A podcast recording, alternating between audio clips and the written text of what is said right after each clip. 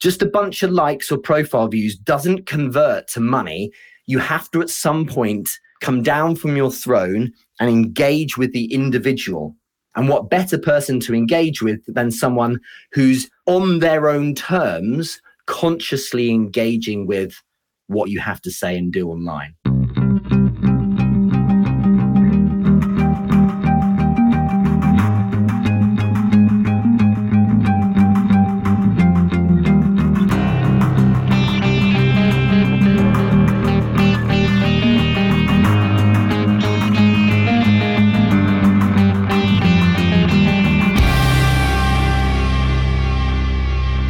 So we're talking about how to use LinkedIn if you run a creative business. We love to make content. It makes us feel good. And it's about learning how to use our voice and to articulate our ideas. But we also have to run a business and pay some bills. So how do we get from content to clients? So Richard, how do you want to structure today's conversation? I think it'll be really, there's so many angles we can go at this, but I think it'd be really good to... Um, give a bit of a primer. Maybe both of us, we could do that. Uh, give a bit of a primer and a sense of, you know, the way we see this. And then we can kind of pick that apart and start getting into some tactical, actual practical things that people can be doing, because there is a narrative that many follow, which is, well, if I just post more and perhaps if I get more followers and views, then, you know, maybe everything will just sort out, sort itself out. But I want to, then we can go deeper and, and then perhaps we can go to a third phase of uh, of questions from the audience as well, if that sounds good. That sounds great. So I'm going to give a brief introduction to who I am in case you don't know me. My name is Chris Doe, and I'm a loud introvert, recovering graphic designer, and I create lots and lots of content. In my previous life, I made commercials and music videos for a living, and somewhere in two thousand fourteen, I began this adventure of creating content, finding my voice and my purpose in the process, and somehow have been able to amass a decent size following on multiple social platforms. Now, my take on all of this, Richard, is probably going to be a little different than everyone else. My theory on the content game is this. If if I could, if I could design a solution for you that was so elegant and sleek and hand you this magic silver bullet, you would shoot once and you get all the clients that you want would want and you would get none of the fans or any other stuff. But I don't know how to do that. So all I do is I create content, I try to give value, and I My strategy, my approach is create so much value that eventually I'm going to reach my target audience and they're going to sell themselves for me. I won't have to ask because they will just show up and they will be happy to give me opportunities that I didn't even know existed. Now, maybe that's not super strategic, but that's how I approach it. What about you, Richard?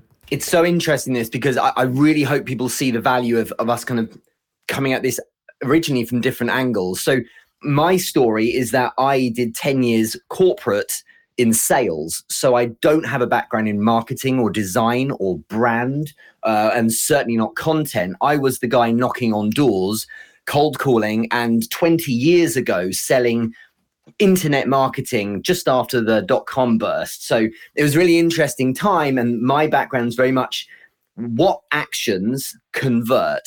But what's interesting is that first decade was all about cold outreach. And what I love is what you've described there, which is the pure um, warm inbound approach, which is actually a wonderful place to be as a creative, because if you get it right, people essentially sell themselves. And we'll go into detail in this tonight. And um, there's always that sales director in me that's thinking, what actions would elegantly take that audience member to decide that actually now's the right time to jump? Uh, rather than holding out for them to eventually sell themselves with no direct input from us. So I, hopefully between the two of us, that can that can really help. Yes, I think so. We have a very different approach.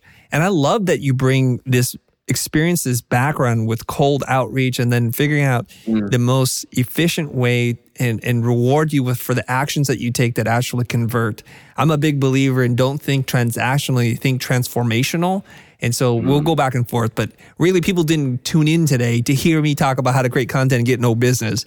They're really here because they want to learn from you. So I'll pause there and throw it back over to you. Thanks so much. Yeah, and I think that's really important. If everyone wants the kind of the, the background in the nutshell was that I died a thousand deaths through pitching and pitching and pitching and over the phone, in person, through email, all these things. And it's all about like the words that work and make the difference. And, and, I think what's really exciting about LinkedIn, if you look at where it's grown, and this is a big opportunity we should perhaps start with for everyone to get clear on this today.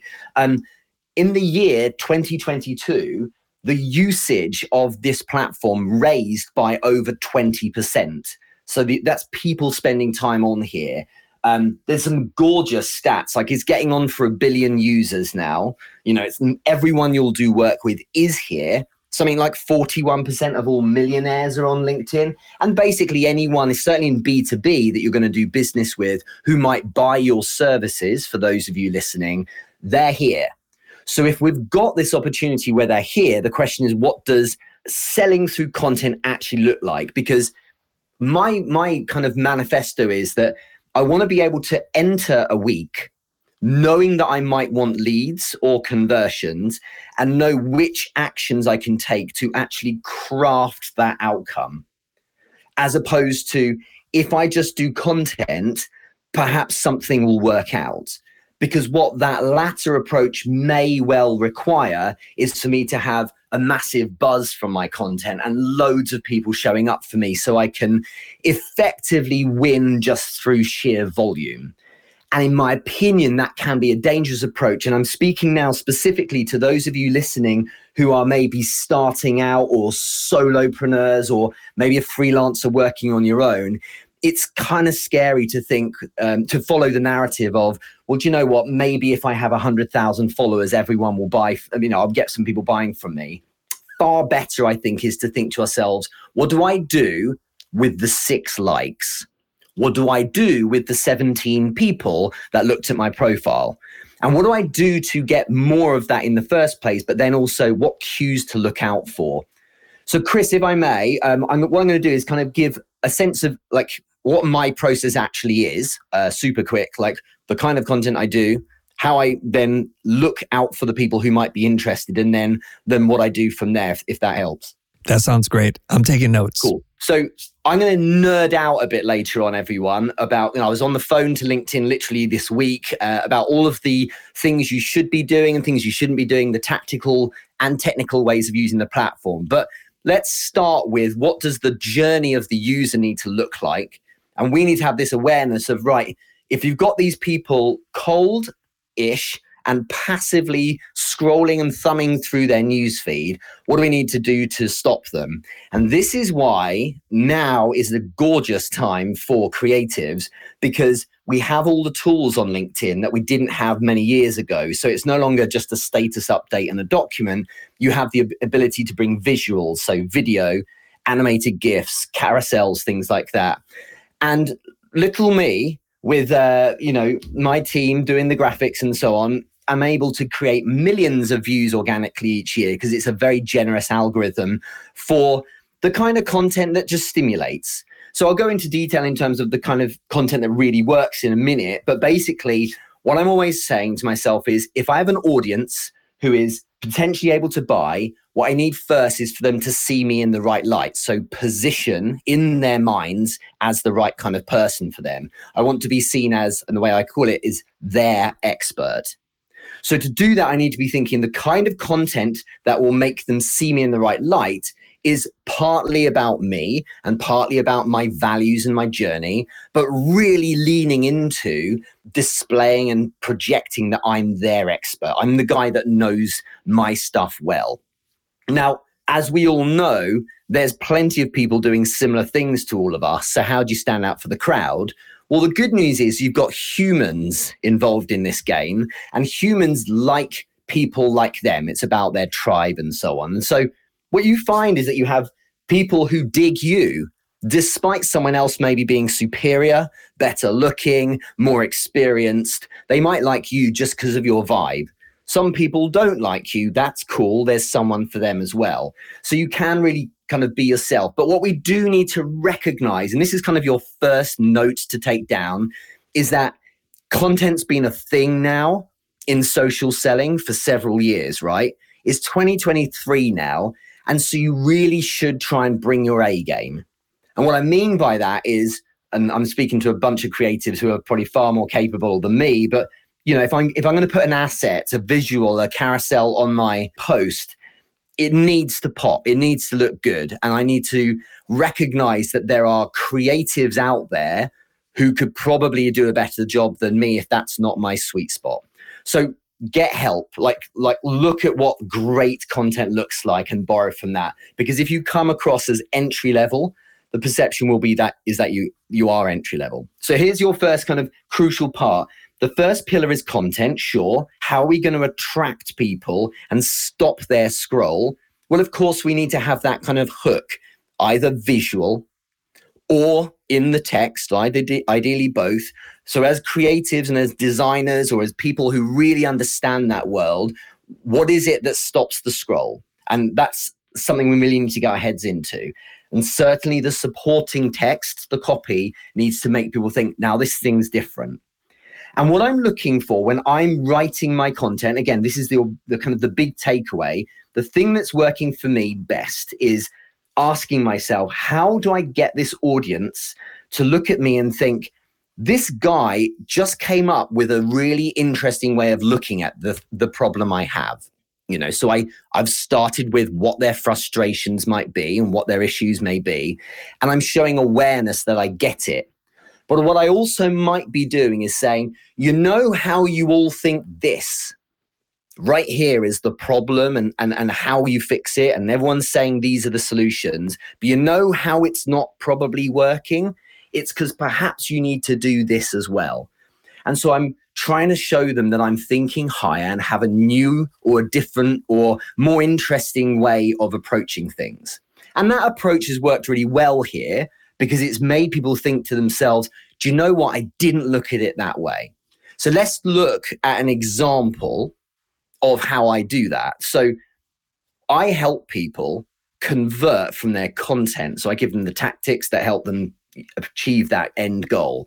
So a lot of the message that I put across in my content will beat the drum of, you know how you're told to just pump out content and more followers and more likes and more reach and more profile views will help. Well, it doesn't work like that. You also need to consider conversion.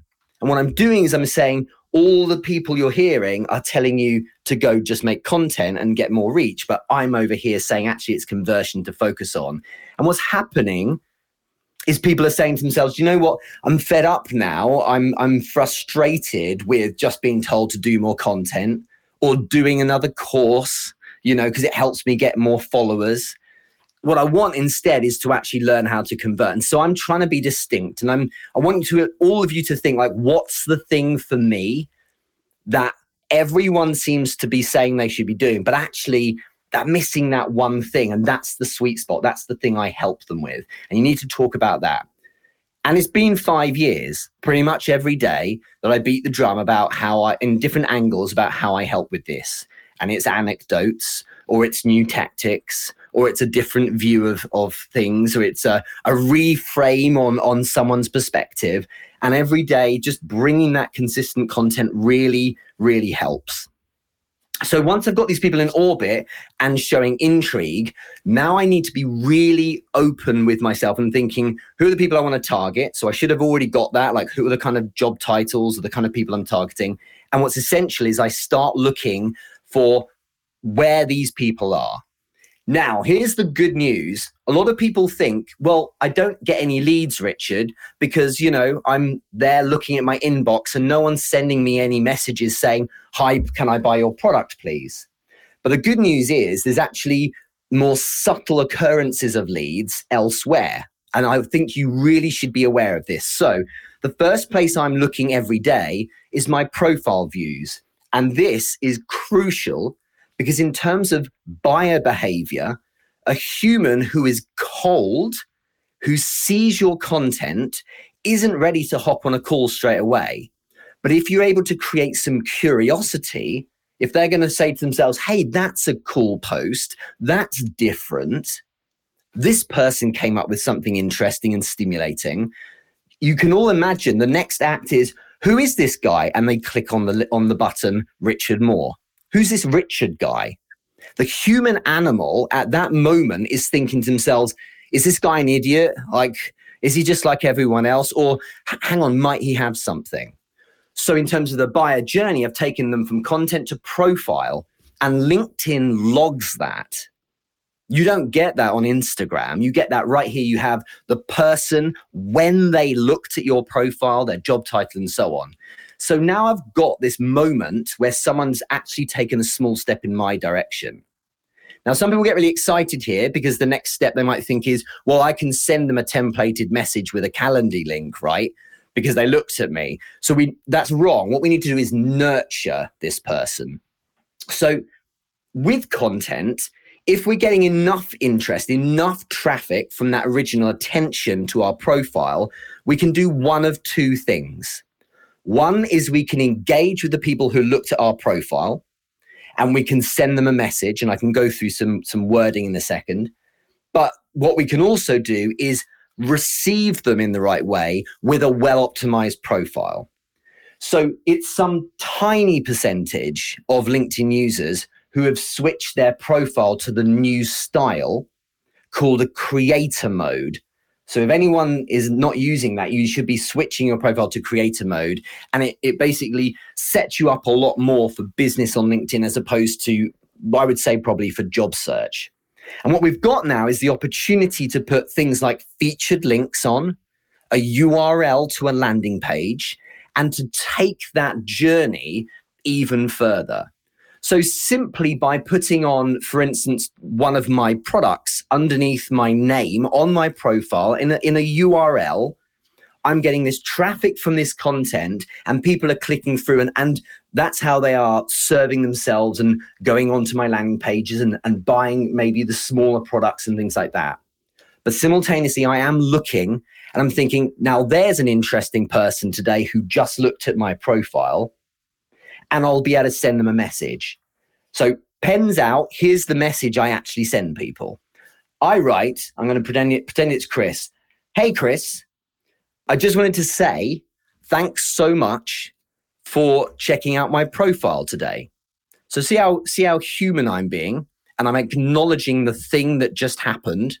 So I'm not trying to find some contrived commonality. Hey, Chris, I uh, I see that you're in Europe soon. That's cool. Or I see that you're in creative design. That's interesting. It's not really that exciting.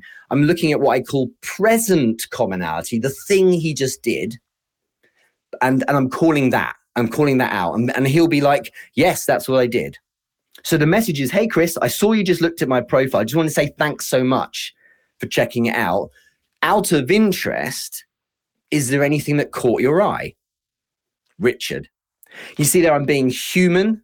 I'm acknowledging what he did. I'm not approaching him. He approached me first. And then crucially, I'm asking him a question, because more important than anything is that I stimulate a response here. And the way you all need to do this is you simply go to that person's profile if they feel right. You hit connect. Do this on the website, not on the app. Do it. If you do it on the website, it then says, do you want to send a note? And you can l- literally send what I've just described. You have up to three hundred characters, nice and concise.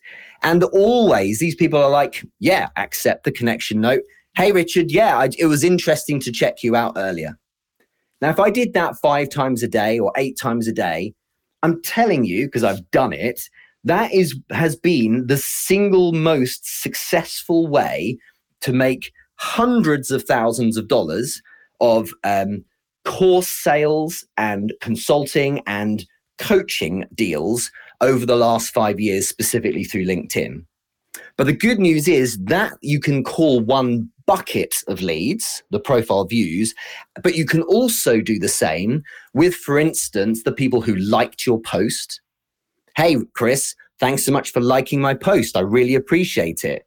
Just out of interest, why did you decide to do that?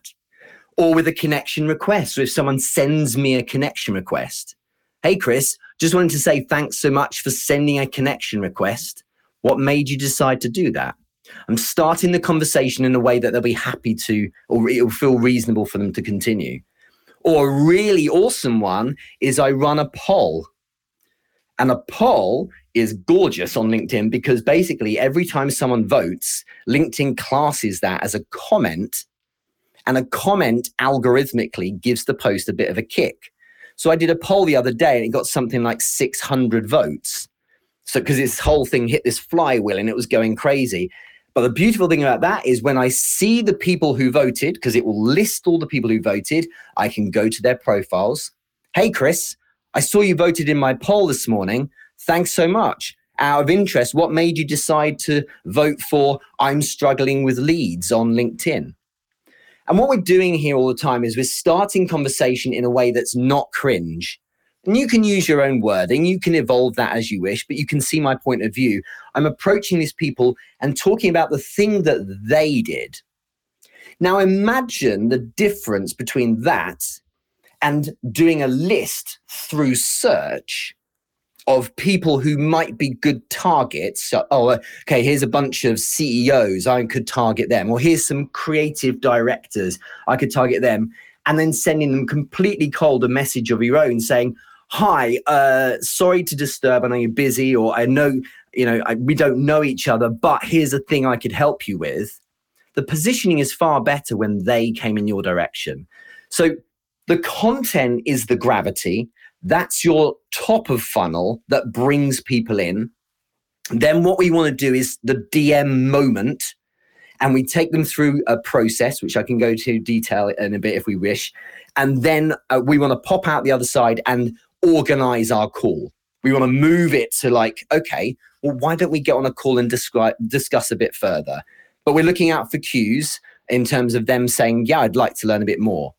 The thing you've got to remember, and this is me knowing sales very well, is that not everyone will bite. Not everyone's on LinkedIn all the time. I think it's only something like sixteen percent of users are active every day. But what you've got here is an opportunity to maybe do that five to eight times a day. And everyone has time for five to eight times a day if that potentially is a four or five figure a month client or a retainer or something like that. So what we want to do is say, if I do it four to five times a day, not fifty, four to five, and perhaps if three of them bite and show an interest and open up, well, now we can take it to the next stage. So this is very manual. And what I'm trying to accommodate here is with great content, you draw a crowd who naturally look at your profile. And if you know user experience well enough, you'll know that it's wise to signpost where they should go next. So maybe your website, or maybe they should get in touch, or maybe there's a landing page you could put in the featured links on the profile. But when you see someone, and this is just good salesmanship, when you see someone who stepped in your direction, you've just earned the right to reach out and get in touch. And I'm speaking to all of those people. This includes myself, who class themselves as the introverts, maybe the ones who get a bit of anxiety about being around other people. I certainly have that, and I always have.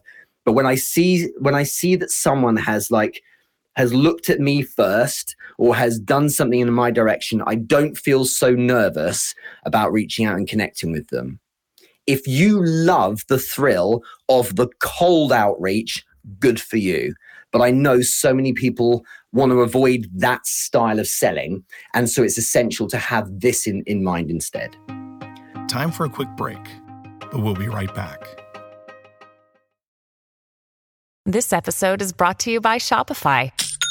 Forget the frustration of picking commerce platforms when you switch your business to Shopify, the global commerce platform that supercharges your selling wherever you sell. With Shopify, you'll harness the same intuitive features, trusted apps, and powerful analytics used by the world's leading brands. Sign up today for your one dollar per month trial period at shopify.com slash tech, all lowercase. That's shopify.com slash tech. At Evernorth Health Services, we believe costs shouldn't get in the way of life-changing care, and we're doing everything in our power to make it possible. Behavioral health solutions that also keep your projections at their best? It's possible.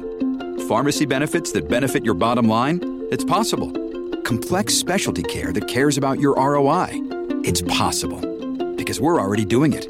All while saving businesses billions.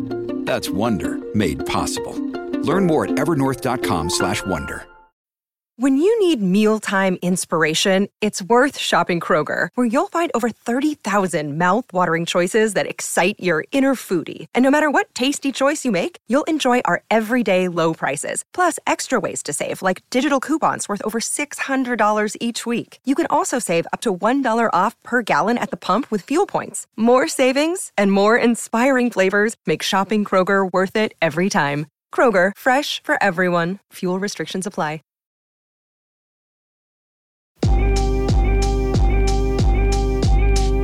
Hey everybody, Mister Ben Burns here for a quick message. How cool would it be to learn a bunch of new skills and upgrade your portfolio while saving money before the end of the year? We thought you'd think so.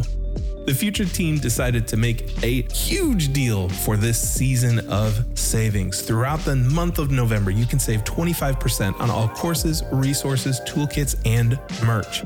Choose from our most popular classes, bundles, and prints. Visit thefuture.com forward slash season of savings for more details and level up your creative game.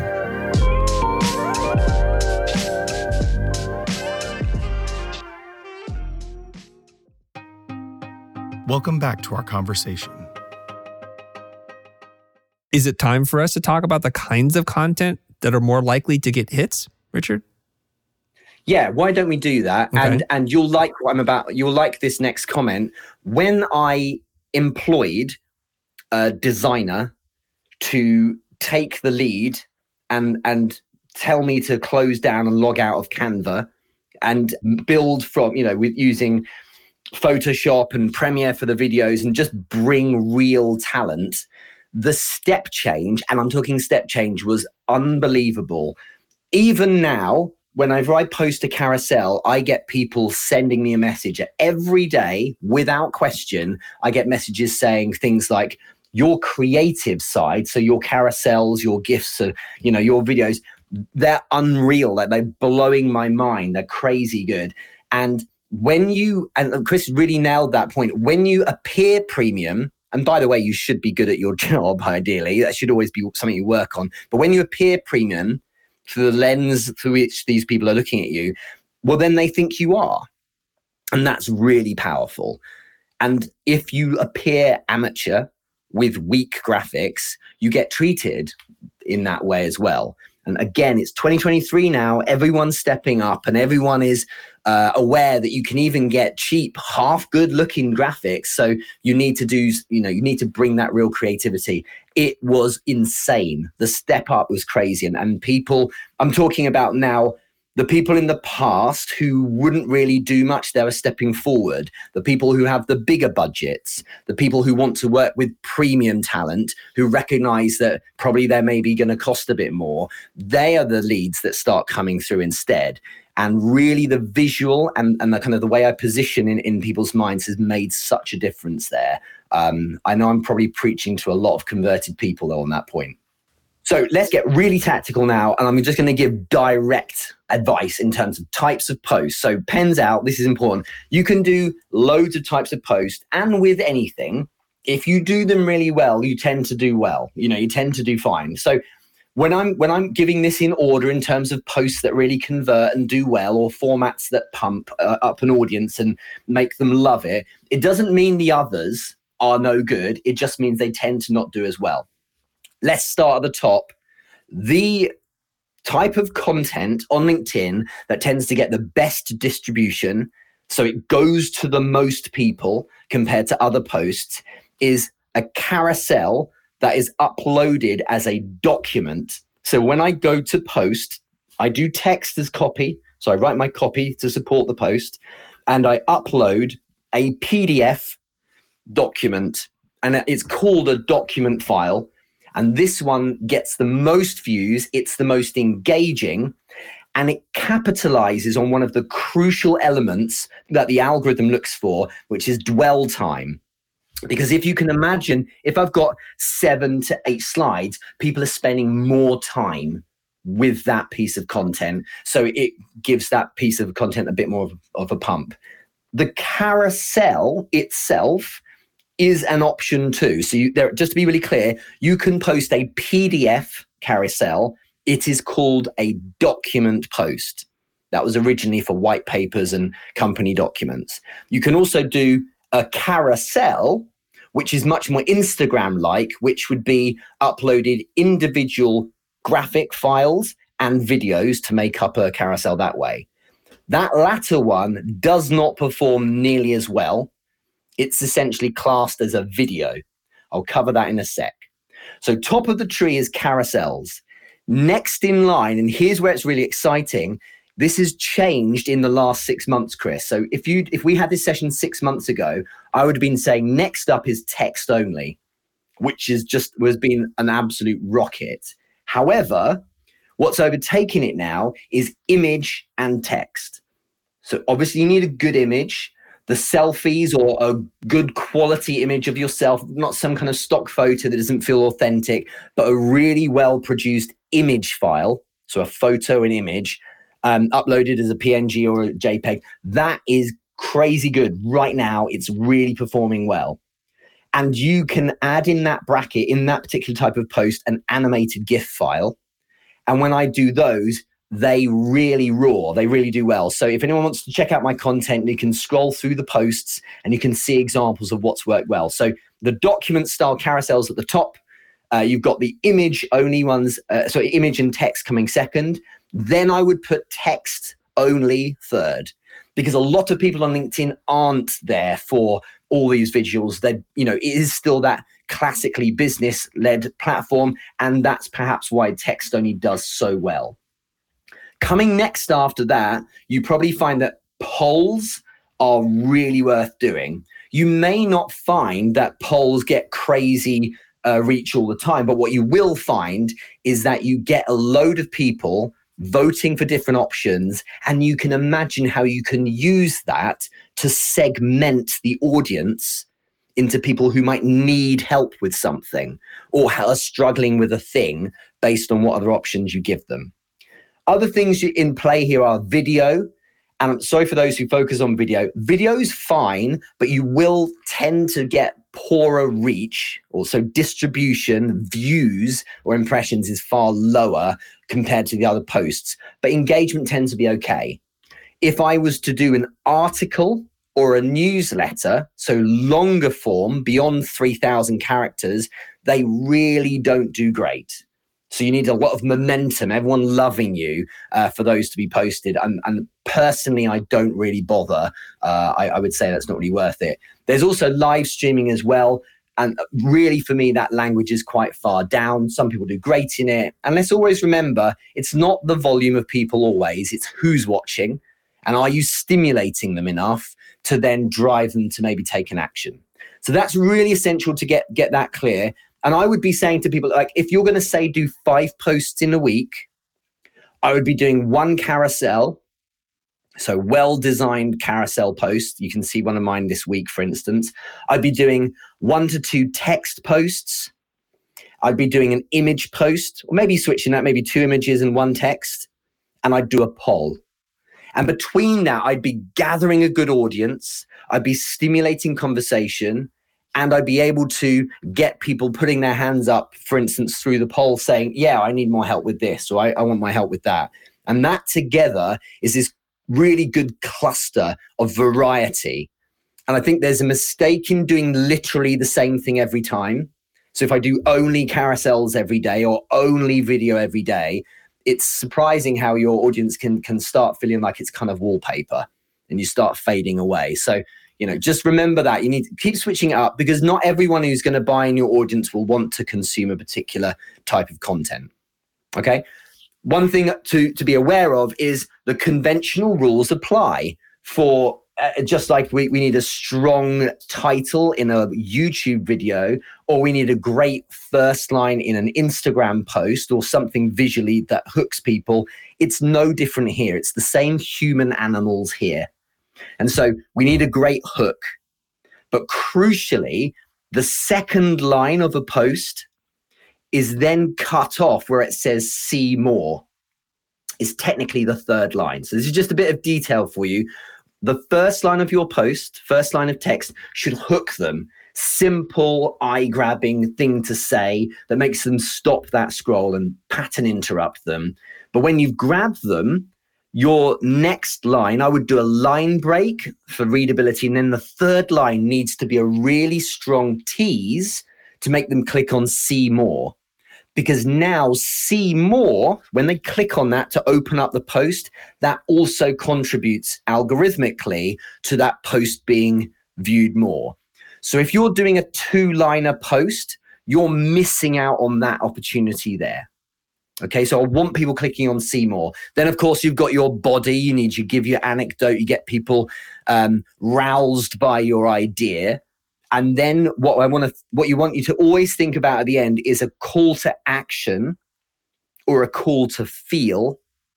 So a call to action is, you know, what's your opinion? Have you experienced this? Or it might be a little bit more lead magnet led. So if you want to learn more, comment this and I'll share my lead magnet. You don't call it that. You, you say what it is. Uh, or you might do a call to feel. Now, a call to feel is something that's really working well on LinkedIn, I'm presuming elsewhere as well, is when someone reads a post of yours and they think to themselves, oh, wow, that's really touched me. Like, I, I, I just, I feel like that person is speaking to me. They just get me. And when they, when you have that, they tend to want, they kind of feel compelled to write something. And you know when you get that right, because in the comments, you get paragraphs written. People stop their day to write stuff. And the best form of call to feel to end your post is something of a mic drop. So imagine if you're going to do a mic drop, so some profound thing that draws it all together and leaves it just there. That's your call to feel. And that works incredibly well uh, to get people to think, wow, that's, that really has touched me. So they're your types of content. There's other things here and there you can try, but that's really crucial. And I want to give a bit of inside knowledge that's come out of LinkedIn as well, Chris, kind of give give people here the real bleeding edge stuff.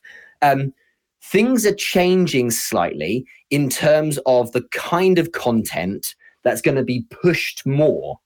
And what I mean by that, it's it's the it's some types of content that maybe are going to be given a greater weighting, which means a, a more of a boost and shared with more people, is the kind of content that's much more focused on ideas, insights, and inspiration, and trends, and skills, and advice.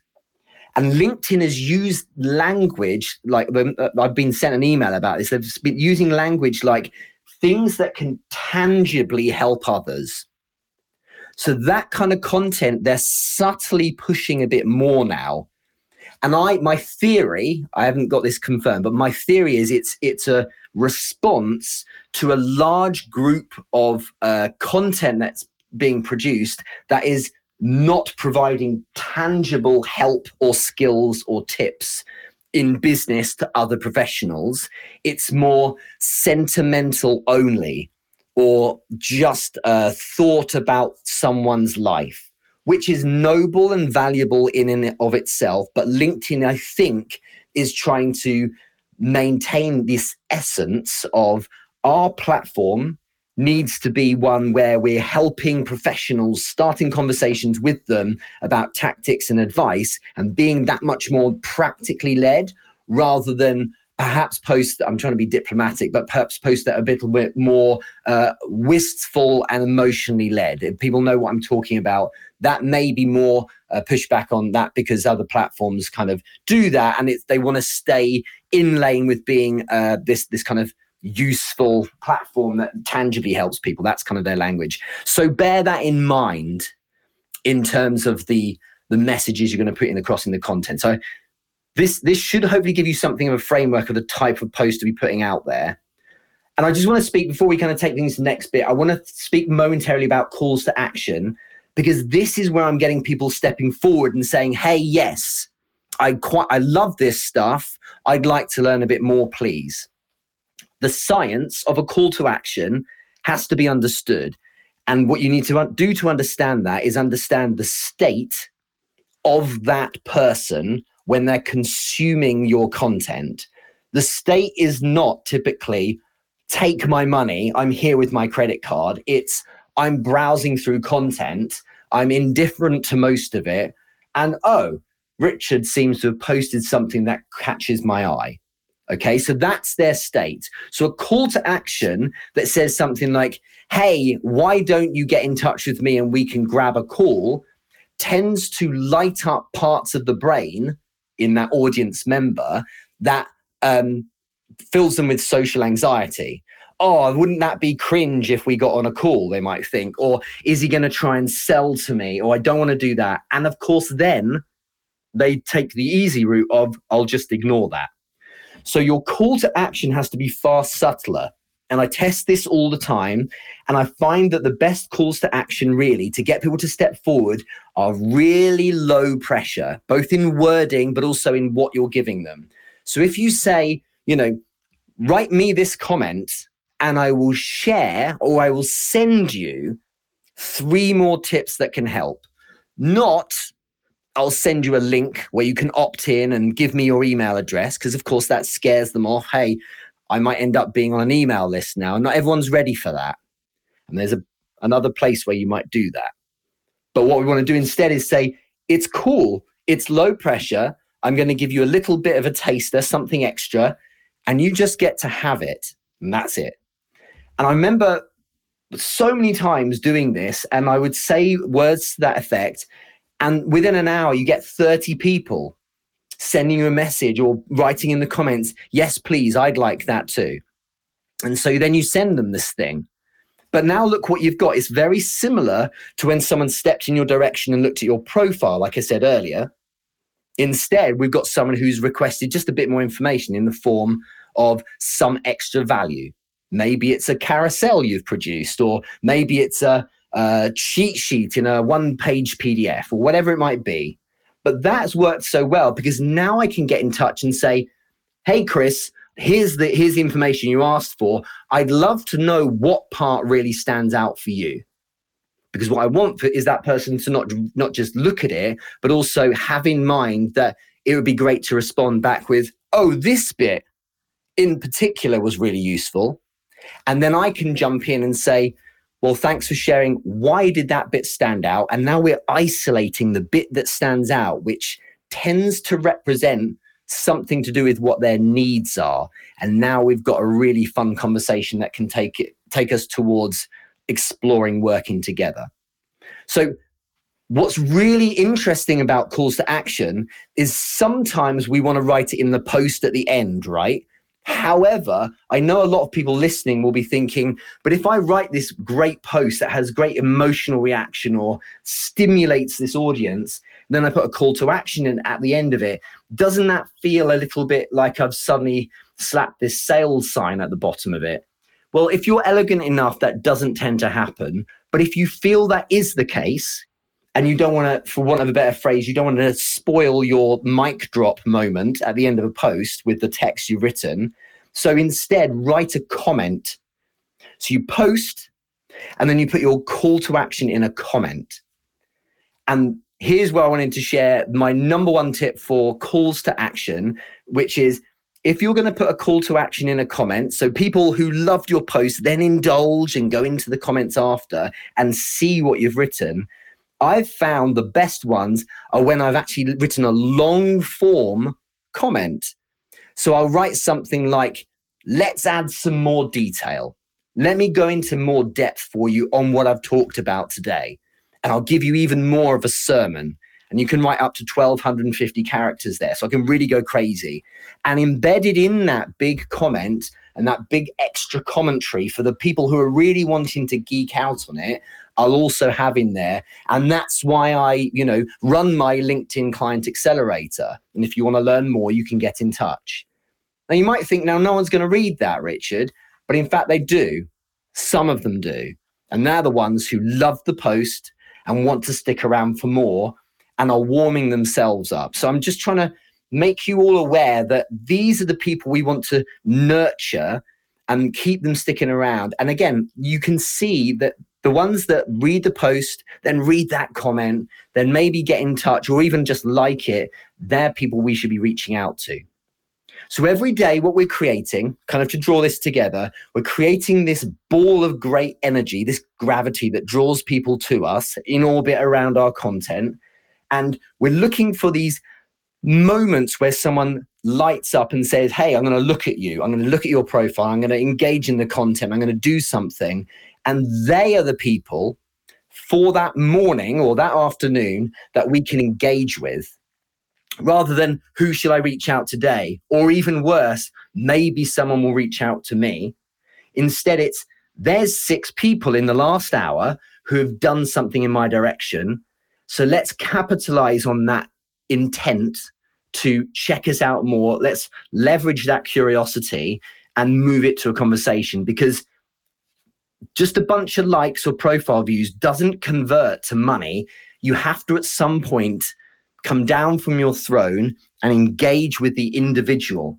If you ever expect someone to give you a five-figure sum for your design services for a project this month or something like that, well, you need to have some kind of dialogue with that person.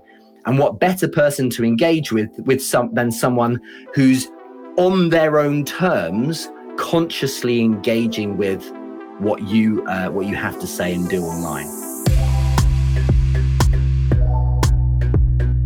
Thanks for joining us. If you haven't already, subscribe to our show on your favorite podcasting app and get a new insightful episode from us every week. The Future Podcast is hosted by Chris Doe and produced by me, Stuart Schuster. Thank you to Anthony Barrow for editing and mixing this episode, and thank you to Adam Sanborn for our intro music. If you enjoyed this episode, then do us a favor by reviewing and rating our show on Apple Podcasts. It will help us grow the show and make future episodes that much better. Have a question for Chris or me? Head over to thefuture.com slash heychris and ask away. We read every submission, and we just might answer yours in a later episode. If you'd like to support the show and invest in yourself while you're at it, visit the future dot com. You'll find video courses, digital products, and a bunch of helpful resources about design and creative business. Thanks again for listening, and we'll see you next time.